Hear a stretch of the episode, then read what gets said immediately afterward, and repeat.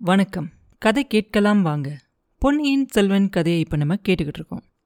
நம்பியாண்டார் நம்பியோட வந்திருந்த அந்த கூட்டம் எல்லாம் எல்லா பாட்டும் பாடி முடிச்சுட்டு அங்கேருந்து கிளம்புனாங்களாம்.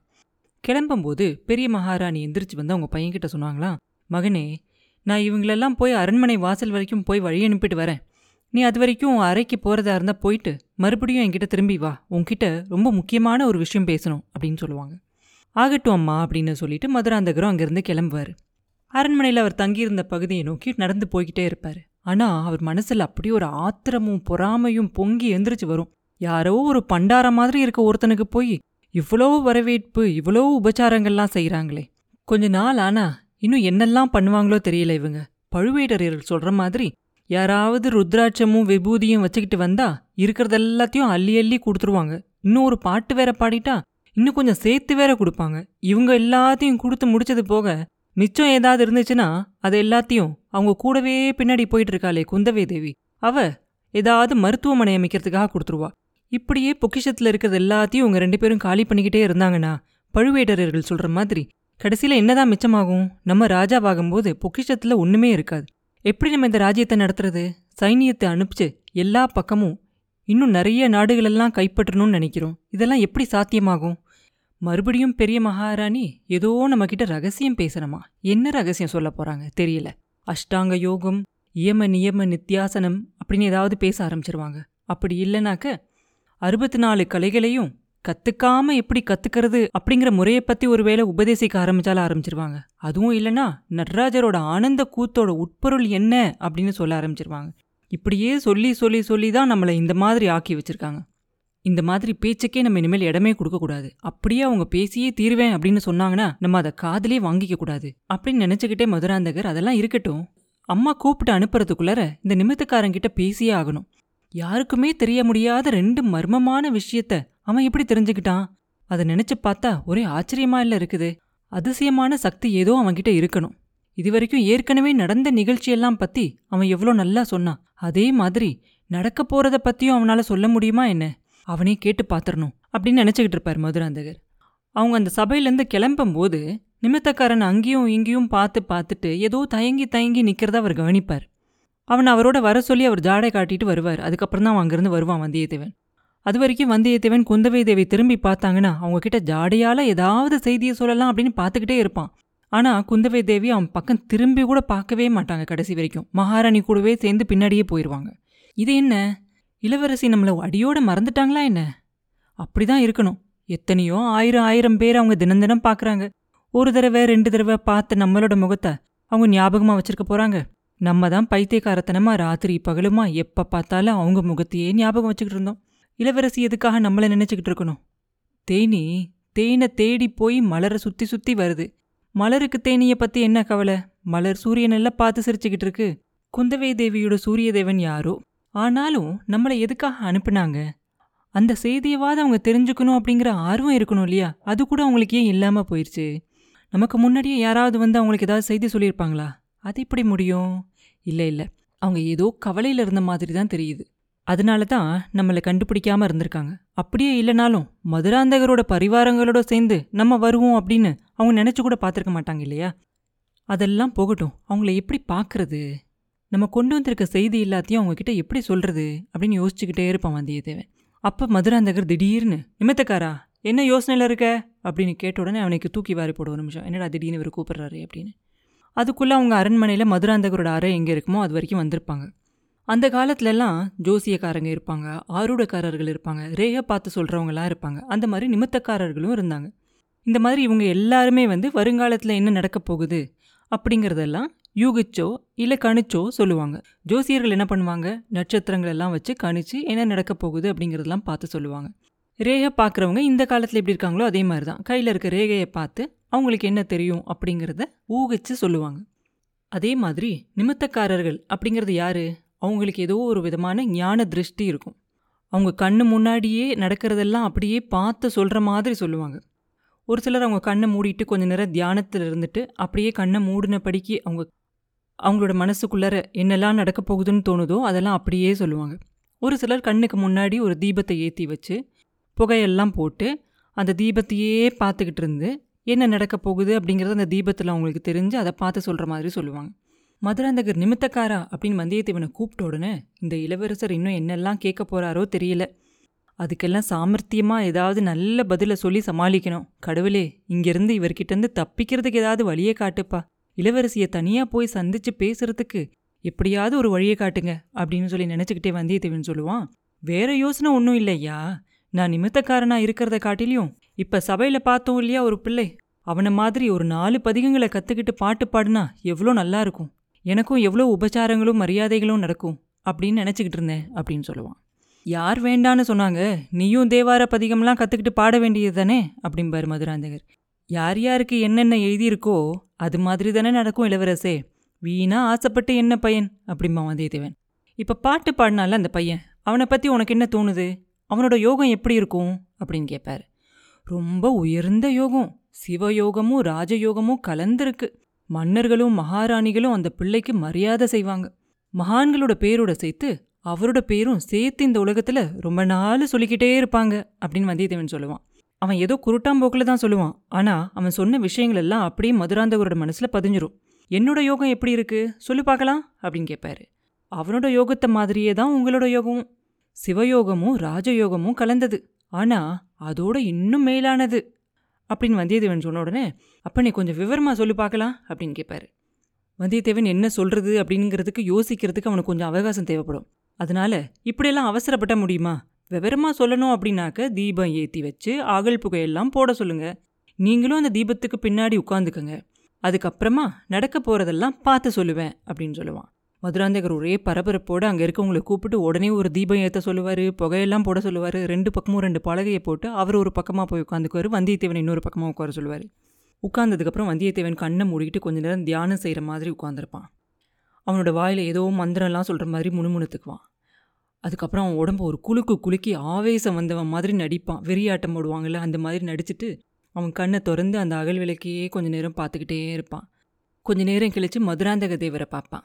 பார்த்துட்டு சொல்லுவான் ஐயா உங்களை பற்றி அலட்சியமாக நான் ஏதாவது சொல்லியிருந்தா என்னை மன்னிச்சுக்கோங்க. உங்களோட யோகம் சாதாரண யோகம் இல்லை. அங்கே சபையில் உட்காந்து பாட்டு பாடின அந்த பிள்ளையோட யோகத்துக்கும் உங்களோட யோகத்துக்கும் எந்த ஒரு சம்பந்தமுமே இல்லை. அந்த பிள்ளையோட யோகம் அரசர்களோட ஆதரவால் ஏற்பட்ட ராஜயோகம். உங்களோட யோகத்தை பற்றி இந்த தீபத்தில் நான் பார்க்கறது ஆஹா என்னையே பிரமிக்க வைக்குதே அப்படின்னு சொல்லுவான். அப்படி என்ன தெரியுது? சொல்லு சொல்லு அப்படின்னு கேட்பார் மதுராந்தகர். ஆஹா எப்படி சொல்றது? சொல்றதுக்கு வார்த்தையே இல்லை. கண்ணு கெட்டின தூரம் வரைக்கும் மணிமுடி தரித்த மன்னர்கள் வரிசையாக நின்றுக்கிட்டு இருக்காங்க. மந்திரிகளும் சாமந்தர்களும் அதிகாரிகளும் எல்லாரும் வரிசை வரிசையாக நின்றுக்கிட்டு இருக்காங்க. அவங்களுக்கு அந்த பக்கமாக முடிவில்லாத கடல் மாதிரி சேனா வீரர்கள் அலைமோதிக்கிட்டு நிற்கிறாங்க அவங்க எல்லாம் கையில் வாலியும் வேலியும் பிடிச்சுக்கிட்டு கவசங்களோடு நிற்கிறாங்க தூரத்தில் உள்ள மாட மாளிகைகள் மேலெல்லாம் ஜனங்கள் நின்று வேடிக்கை பார்த்துக்கிட்டு இருக்காங்க. கூட்டம் கூட்டமாக நிற்கிறவங்கெல்லாம் ஏதேதோ கோஷம்லாம் செய்கிறாங்க அப்படின்னு வந்தியத்தேவன் சொல்லிட்டு இருக்கும்போது சொல்லு சொல்லு மக்கள்லாம் என்ன கோஷம் போடுறாங்க? அப்படின்னு கேட்பாரு இளவரசே பல்லாயிரக்கணக்கான மக்கள் கோஷம் போடுறாங்க இல்லையா? அதனால சரியா கேட்கல சோழ தோன்றல் வாழ்க திரிபுவன சக்கரவர்த்தி வாழ்க மன்னாதி மன்னர் வாழ்க அப்படின்லாம் கோஷிக்கிற மாதிரி தெரியுது அப்படிம்பா. அப்புறம் என்ன அப்படின்னு கேட்பாரு மக்கள் திரண்டு கூட்டம் கூட்டமாக முன்னேறி வராங்க. இந்த வேலும் வாலும் பிடிச்ச வீரர்கள்லாம் அவங்கள தடுத்து நிறுத்துறாங்க. கொஞ்ச நேரம் அங்கே கூச்சலும் குழப்பமா இருக்கு அப்படின்னு சொல்லுவான். சரி சரி கூட்டம் எதுக்காக கூடியிருக்கு? அதை சொல்லு அப்படின்னு கேட்பாரு அதை தான் நான் இப்போ பார்க்க போகிறேன் கூட்டத்துக்கு நடுவில் புலிக்கொடி வானத்தை தொடுற மாதிரி பறந்துக்கிட்டு இருக்கு.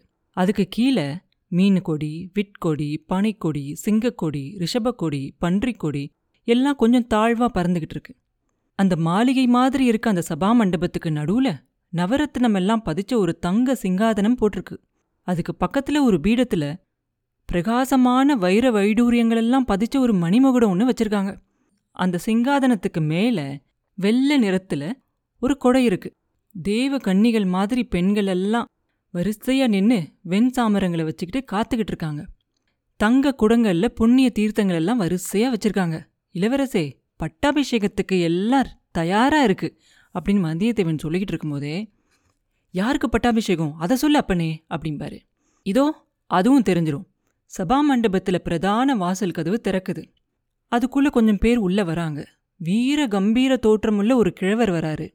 அவரோட சகோதரர் மாதிரி தெரிகிற இன்னொருத்தர் வராரு. அவங்களுக்கு பின்னாடி மன்மதன மாதிரி ஒரு சுந்தர ரூபமுள்ள ஒரு ராஜகுமாரன் ஒருத்தன் இதோ வந்துக்கிட்டே இருக்காரு. அப்படின்னு வந்தியத்தேவன் சொன்ன உடனே அது யாரு? யாரு? அப்படின்னு கேட்பார் மதுராந்தகர். வந்தியத்தேவன் உடனே மதுராந்தகரை ஒரு தடவை பார்த்துட்டு மறுபடியும் அந்த தீபத்தையே ஒத்து பார்ப்பான். பார்த்துட்டு சொல்லுவான் ஐயா உங்களை மாதிரி தான் அவரும் இருக்காரு. உங்களை மாதிரி என்ன? நீங்களே தான் அது. முன்னால் வந்த ரெண்டு பேரும் உங்களை அந்த சிம்மாசனத்தை நோக்கி கூட்டிகிட்டு போகிறாங்க ஜெய விஜயி பவ அப்படிங்கிற கோஷம் சமுத்திரத்தோட கோஷம் மாதிரி பொங்கி எழுந்திரிச்சுக்கிட்டு இருக்கு உங்க மேல நூறு நூறு மலர்களும் மணிகளையும் மஞ்சள் நிற தானியங்களையும் தூவிக்கிட்டு இருக்காங்க. இதோ நீங்க சிங்காசனத்தை நெருங்கி வந்துட்டீங்க. அடடா இதென்ன? சகுனத்தடம் மாதிரி இருக்கே யாரோ குறுக்க வராங்களே. தலைவிரி கோலமா ஒரு ஸ்திரீ குறுக்க வந்துட்டாளே. உங்களுக்கும் சிம்மாசனத்துக்கும் நடுவுல நிக்கிறாளே. வேண்டாம் உனக்கு இந்த சிங்காசனம் வேண்டாம் அப்படின்னு அந்த ஸ்திரீ சொல்றா. அடடா இது என்ன? நல்ல சமயத்துல இப்படி புகை வந்து மூடிக்குதே. ஒண்ணுமே தெரியலையே அப்படின்னு சொல்லுவான் வந்தியத்தேவன். பாரு பாரு நல்லா ஒத்துப்பாரு பாரு. அப்புறம் என்ன நடக்குது? அப்படின்னு மதுராந்தகர் கேட்பாரு. இளவரசே மன்னிக்கணும். ரொம்ப புகைப்படலமா இருக்கு. எல்லாமே மறைஞ்சு போச்சு அப்படிமா பாரப்பனே பாரு அந்த ஸ்திரீ யாரு அப்படிங்கறதையாவது பாரு. அவளை நீ இதுக்கு முன்னாடி பார்த்திருக்கியா? அப்படின்னு கேட்பாரு. இளவரசே அந்த மாதரசியும் மறைஞ்சு போயிட்டா. நீங்களும் மறைஞ்சு போயிட்டீங்க. சபை சிம்மாசனம் கிரீடம் எல்லாமே மறைஞ்சு போச்சு. இந்த அரண்மனையில மந்திர சக்தி உள்ளவங்க யாரோ இருக்கணும். வேணும்னே மந்திரம் போட்டு தடுக்கிறாங்க. ஐயா என் மூஞ்சியெல்லாம் எரியற மாதிரி இருக்குதே அப்படின்னு சொல்லிக்கிட்டு அவன் கையால அவன் மூஞ்சியை மூடிக்குவான் வந்தியத்தேவன். மூடி இருக்கிற கையில லேசா ஒரு ஓட்டை போட்டு பார்ப்பான் மதுராந்தகர் என்ன பண்றாரு? அப்படின்னு. அப்படியே மதுராந்தகரோட உடம்பெல்லாம் அப்படியே புடச்சி போய் ரொம்ப கோவமும் ஆத்திரமும் அவர் கண்ணெல்லாம் அப்படியே வெடிக்கிற மாதிரி உட்கார்ந்திருப்பாரு. அவரை பார்க்குறதுக்கு வந்தியத்தேவனுக்கு கொஞ்சமா பயமா கூட இருக்கும். இளவரசரோட ஆசை வெறிய ரொம்பவே தூண்டி விட்டுட்டோமோ? அப்படின்னு நினச்சிக்குவான். மறுபடி பார் நல்லா பார்த்து சொல்லு அப்படின்னு சொல்லுவார் மதுராந்தகர். இளவரசே அதில் பயன் இல்லை. ஒரு தடவை மறைஞ்சு போன காட்சி மறுபடி உடனே வராது. கொஞ்ச நாள் கழிச்சதுக்கப்புறம் தான் வரும். தீபத்தை பார்த்து வேணும்னா வேற ஏதாவது சொல்கிறேன் உங்களுக்கு அப்படின்பா. சொல்லு சொல்லு என்ன காட்சி தெரிஞ்சாலும் அதை சொல்லு அப்படிம்பாரு. ஜனங்கள்லாம் ஒரே குழப்பமா இருக்காங்க. துக்கமாகவும் இருக்காங்க கோபமாகவும் இருக்காங்க. தூதன் ஒருத்தன் வந்து அவங்க கிட்ட ஏதோ ஒரு செய்தி சொல்கிறான் ராஜ குடும்பத்தை சேர்ந்த யாரோ ஒருத்தர் கடல்ல மூழ்கி விட்டதா சொல்றான். ஐயோ பாவம். அந்த தூதன ஜனங்கள்லாம் அடிக்க போறாங்க. இளவரசே அந்த மாதிரி ஏதாவது நடந்தா அந்த சந்தர்ப்பத்துல ஜனங்களுக்கு நடுவுல நீங்க போக வேண்டாம். போனாலும் ஜாக்கிரதையா போங்க அப்படின்னு வந்தியத்தேவன் சொல்லுவான். கடல்ல முழுகினது யாரு அப்படிங்கிற பேர் சொல்லலையா? அப்படின்னு மதுராந்தகர் கேட்க கூச்சல்லையும் குழப்பத்திலையும் பேரு காதல விழுகல. அந்த காட்சி மறைஞ்சு போயிடுச்சு. இப்ப கழுத்துல மண்டை ஓடு மாலைகள் எல்லாம் போட்டுக்கிட்டு ஒரு பயங்கரமான கூட்டம் என் கண் முன்னாடி தெரியுது. அவங்கள பார்த்தா காலாமுகர்கள் மாதிரி தெரியுது. அவங்கள ஒருத்தன் கையில ஒரு பயங்கரமான அருவாலை வச்சுக்கிட்டு வரான். அவனுக்கு எதிரில் ஒரு பழி பீடம் ஒன்று தெரியுது. இளவரசே இங்கேயும் ராஜகுமாரர் ஒருத்தர் வராரு. காலாமுகர்கள் அவரை சூழ்ந்து நிற்கிறாங்க கும்மால அடிக்கிறாங்க. ஐயோ தப்பி தவறி கூட நீங்க அப்படிப்பட்ட கூட்டத்துக்கு நடுவுல போயிடாதீங்க அப்படின்னு வந்தியத்தேவன் சொல்லிக்கிட்டு இருக்கும்போதே இதை கேட்டுக்கிட்டு இருந்த மதுராந்தகரோட முகத்துல வேர்த்து கொட்டும். அவர் உடம்பெல்லாம் நடுங்கும். வந்தியத்தேவனை அதை பார்த்து கவனிச்சுக்குவான். இளவரசே அதுக்கு மேல எனக்கு ஒண்ணுமே தெரியல. மன்னிச்சுக்கங்க. என் தலையே சுத்துது. கண்ணெல்லாம் இருண்டு போகுது. யாரோ மந்திரம் போட்டு தடை செஞ்சுக்கிட்டே இருக்காங்க. இன்னொரு சமயம் இன்னொரு இடத்துல பார்த்து சொல்றேன். அப்படின்னு சொல்லிட்டு அவன் தலையை கையால் பிடிச்சிக்கிட்டு உட்காந்துக்குவான் வந்தியத்தேவன் அப்ப அந்த அரண்மனை சேவகன் ஒருத்தன் வந்து பெரிய மகாராணி செம்பியன் மாதேவி இளவரசரை கூட்டிட்டு வர சொன்னதா சொல்லுவான். மதுராந்தகரும் அவர் மனத்தில் இருக்க அவ்வளோ கோபத்தையும் போய் அவங்க அம்மா மேல காட்டலாம் அப்படின்னு தீர்மானம் பண்ணிக்கிட்டு அங்கிருந்து கிளம்புவாரு. ஐயா தலைவலி ரொம்ப பொறுக்க முடியல. அரண்மனைக்கு வெளியில கொஞ்ச நேரம் போய் இந்த நகரத்தை சுத்தி பார்த்துட்டு வரட்டுமா? அப்படின்னு வந்தியத்தேவன் அவர்கிட்ட அனுமதியும் வாங்கிக்குவான். இதுக்கு நடுவுல பழையாறை மருத்துவர் மகன் இருந்தா இல்லையா? பினாகபாணி. அவனோட வாழ்க்கையும் பயங்கரமா மாறி இருந்தது. எப்படி? கொஞ்ச நாளைக்கு முன்னாடி வரைக்கும் அவன் அவங்க அப்பாவோட மருத்துவ சாஸ்திரத்தை கத்துக்கிட்டு அதுல ரொம்ப சந்தோஷமா இருந்தான். கோடைக்கரைக்கு பிரயாணம் போனப்ப வந்தியத்தேவன் அவன்கிட்ட பேசிக்கிட்டே போனான். புதுசா யாராவது காதலிக்க ஆரம்பிச்சாங்கன்னா அதை பத்தி யார்கிட்டயாவது பேசுறது இயல்பான ஒரு விஷயம் தானே அதனால வந்தியத்தேவனோட காதல் அனுபவங்கள் எல்லாம் பத்தி பினாகுபாணி கிட்ட பேசிக்கிட்டே போவான் வழியெல்லாம். முதல்ல பினாகுபாணிக்கு அதெல்லாம் பிடிக்காது. ஆனா போக போக வந்தியத்தேவன் கதை சொல்ல சொல்ல அவனோட ஆர்வம் ரொம்ப அதிகமாயிரும். வந்தியத்தேவனை பார்த்து அவனுக்கு பொறாமையும் வந்துடும் யார் அந்த பொண்ணு? நீ அவளை எங்க பார்த்த? பேரு ஊரு அதெல்லாம் சொல்ல மாட்டியா? அப்படின்னு பினாகுபாணி வந்தியத்தேவன் கிட்ட கேட்க வந்தியத்தேவன் அதெல்லாம் சொல்ல முடியாது அப்படின்னு சொல்லிடுவான் அப்பிலிருந்தே வந்தியத்தேவன் மேல பினாகுபாணிக்கு கொஞ்சம் பொறாமையாவே இருக்கும். கோடைக்கரைக்கு போனதுக்கு அப்புறமா பூங்குழலிய பார்த்த உடனே அது வேற விதமா மாறிடும் பினாகுபாணி பூங்குழலி ரொம்ப பிடிச்சு பூங்குழலிக்கிட்ட போய் அதை சொல்லி பூங்குழலி அவனை வேண்டாம் அப்படின்னு சொன்ன உடனே வேண்டான்னு சொன்னதோட மட்டும் விடாம அவ வந்தியத்தேவன் கிட்ட நல்லா பேசிக்கிட்டு இருக்கதை பார்த்த உடனே பினாகுபாணிக்கு ஒரு விதமா பைத்தியம் பிடிச்ச மாதிரியே கோவமும் ஆத்திரமும் வந்தியத்தேவன் மேலே இன்னும் கொஞ்சம் பொறாமையும் எல்லாம் சேர்ந்துக்கிட்டு வந்துடும் அதனால தான் பழுவேட்டரரோட ஆட்கள் வந்தியத்தேவனை தேடி வரும்போது அவனை காட்டி கொடுத்துருவான். காட்டி கொடுத்து என்ன ஆகும் வந்தியத்தேவனை பிடிக்க முடியாம அவங்க அதுக்கு பதிலாக பினாகுபாணியை பிடிச்சி தஞ்சாவூர் கூட்டிகிட்டு போயிடுவாங்க கூட்டிகிட்டு போய் அங்கே பாதாள சிறையில் வச்சாங்க அப்படிங்கிறதும் நம்மளுக்கு தெரியும். இதெல்லாம் நடந்ததுனால அவனுக்கு வந்தியத்தேவன் மேலே இன்னும் கொஞ்சம் கோபமும் அதிகமாக இருக்கும். அந்த பாதாள சிறையில் இருக்கும்போது குந்தவை தேவி போய் அவனை விடுதலை செய்யறதுக்கு முன்னாடியே இளையராணி நந்தினி தேவி அவனை விடுதலை செஞ்சிருப்பா. விடுதலை செஞ்சது எதுக்காக? வந்தியத்தேவன் என்ன ஆனா பழையாறையில் போய் யாரை பார்த்தான் பழையாறையிலேருந்து கோடிக்கரைக்கு எதுக்கு போனான் கோடிக்கரையிலேருந்து இலங்கைக்கு எதுக்காக போனான் அப்படிங்கிற விவரத்தெல்லாம் பினாகுபாணிகிட்ட இருந்து கேட்டு தெரிஞ்சுக்கிட்டா நந்தினி. தெரிஞ்சுக்கிட்டதுக்கு அப்புறமா மறுபடியும் வந்தியத்தேவன் எப்படியாவது என்னைக்காவது ஒரு நாள் குந்தவி தேவியை பார்க்கறதுக்காக பழையாறைக்கு வருவான். அப்படி வரும்போது அவன் என்ன பேசுறான் என்ன பண்றான் அப்படிங்கறதெல்லாம் தெரிஞ்சுக்கணும். அதுக்கு நந்தினிக்கு யாராவது ஒரு ஆள் வேணும். அந்த ஆளா இந்த பினாகுபாணி இருக்கலாம். இவனை வச்சுக்கிட்டா நம்மளுக்கு அவன் உதவியா இருப்பான் அப்படின்னு அவளை யோசிச்சா. அதனால தான் அவனை பாதாள சிறையிலேருந்து விடுதலை செய்வா. அவன்கிட்ட எல்லா விஷயத்தையும் கேட்டு தெரிஞ்சுக்கிட்டதுக்கு அப்புறமா நந்தினி அவன்கிட்ட சொல்லியிருப்பான் பழையாறையில நீ என்னைக்காவது அவனை பார்த்தீனாக்க என்ன நடக்குது அப்படிங்கிற விஷயத்தெல்லாம் நீ எனக்கு சொன்னீனா உனக்கு நான் வேண்டிய பரிசுகள் தரேன் அப்படின்னு சொல்லியிருப்பான் நந்தினி சொல்லி அனுப்பிச்சதுக்கு அப்புறமா சின்ன பழுவேட்டரையரும் அவனை தனியாக கூப்பிட்டு பேசியிருப்பாரு. வந்தியத்தேவனை மறுபடியும் பழையாறையில் பார்த்தா அவன் என்ன பண்றான் எங்க போறான் அப்படிங்கிற விஷயத்தெல்லாம் அவருக்கு சொன்னா ஒற்றர் படையில அவனுக்கு ஒரு பெரிய பதவி கொடுத்து நிறைய பணமும் கொடுக்கறதா ஆசை காட்டியிருப்பார். இது எல்லாத்தாலையும் என்ன ஆகும் அப்படின்னாக்க பினாகுபாணி மறுபடியும் பழையாறைக்கு வந்ததுலேருந்து அவங்க அப்பா கிட்ட மருத்துவம் கத்துக்கிறத விட்டுட்டு போறவங்க வரவங்க எல்லாரையும் வேடிக்கை பார்த்துக்கிட்டே இருப்பான். இவன் வந்தியத்தேவனா இருப்பானோ? அப்படின்னு. யாராவது புதுசா ஊருக்கு வந்தா அவங்க கிட்ட போய் பார்த்துட்டு ஆஹா இவன் இல்லை அப்படின்னு முணுமுணுத்துக்கிட்டு போயிடுவான் அவன் இப்படியே பண்ணிக்கிட்டு இருந்த உடனே அங்கே இருக்கவங்களாம் நினச்சிக்குவாங்க வைத்தியர் மகனுக்கு கொஞ்சம் பைத்தியம் கூட பிடிக்க ஆரம்பிச்சிருச்சு அப்படின்னு நினச்சிக்குவாங்க. அன்னைக்கு கூட என்ன பண்ணியிருப்பான் பினாவுபாணி எங்கேயாவது வந்தியத்தேவன் தெரியிறானா அப்படின்னு தான் பார்த்துக்கிட்டு வருவான். மதுராந்தகரோட பரிவாரங்களோட வந்தியத்தேவன் வருவான் அப்படின்னு அவன் எதிர்பார்த்துருக்கவே மாட்டான். அதுக்கு பதிலாக இன்னொரு ஊர்வலம் வந்துச்சுல அந்த நம்பியோட? அந்த ஊர்வலத்தில் வந்தியத்தேவன் இருக்கானா அப்படின்னு எல்லாரையும் ஒத்து பார்த்துக்கிட்டே இருப்பான். அவன் பார்த்துக்கிட்டு இருக்கும்போது மதுராந்தகரோட ஊர்வலத்தையும் பார்ப்பான். கொஞ்சம் தூரத்துலேருந்து பார்ப்பான். அதனால அவனுக்கு சரியா தெரியாது. அதுல யாரோ ஒரு குதிரை வீரன் மட்டும் திரும்பி பார்க்கறத அவன் கவனிப்பான். அவனை பார்த்தா வந்தியத்தேவன் மாதிரி இவனுக்கு தோணும். அது யாரு அப்படின்னு பார்க்கலாம் அப்படின்னு அவன் வேகமா வரத்துக்குள்ளர பரிவாரங்கள்லாம் அரண்மனைக்குள்ள போயிடும் அதனால அவனால அது யாருன்னு சரியா பார்க்க முடியாது. அப்புறம் என்ன நடந்துச்சு? அப்படிங்கிறத அடுத்த பதிவில் பார்ப்போம். மீண்டும் உங்களை அடுத்த பதிவில் சந்திக்கும் வரை உங்களிடமிருந்து விடைபெறுவது உண்ணாமலே பாபு. நன்றி.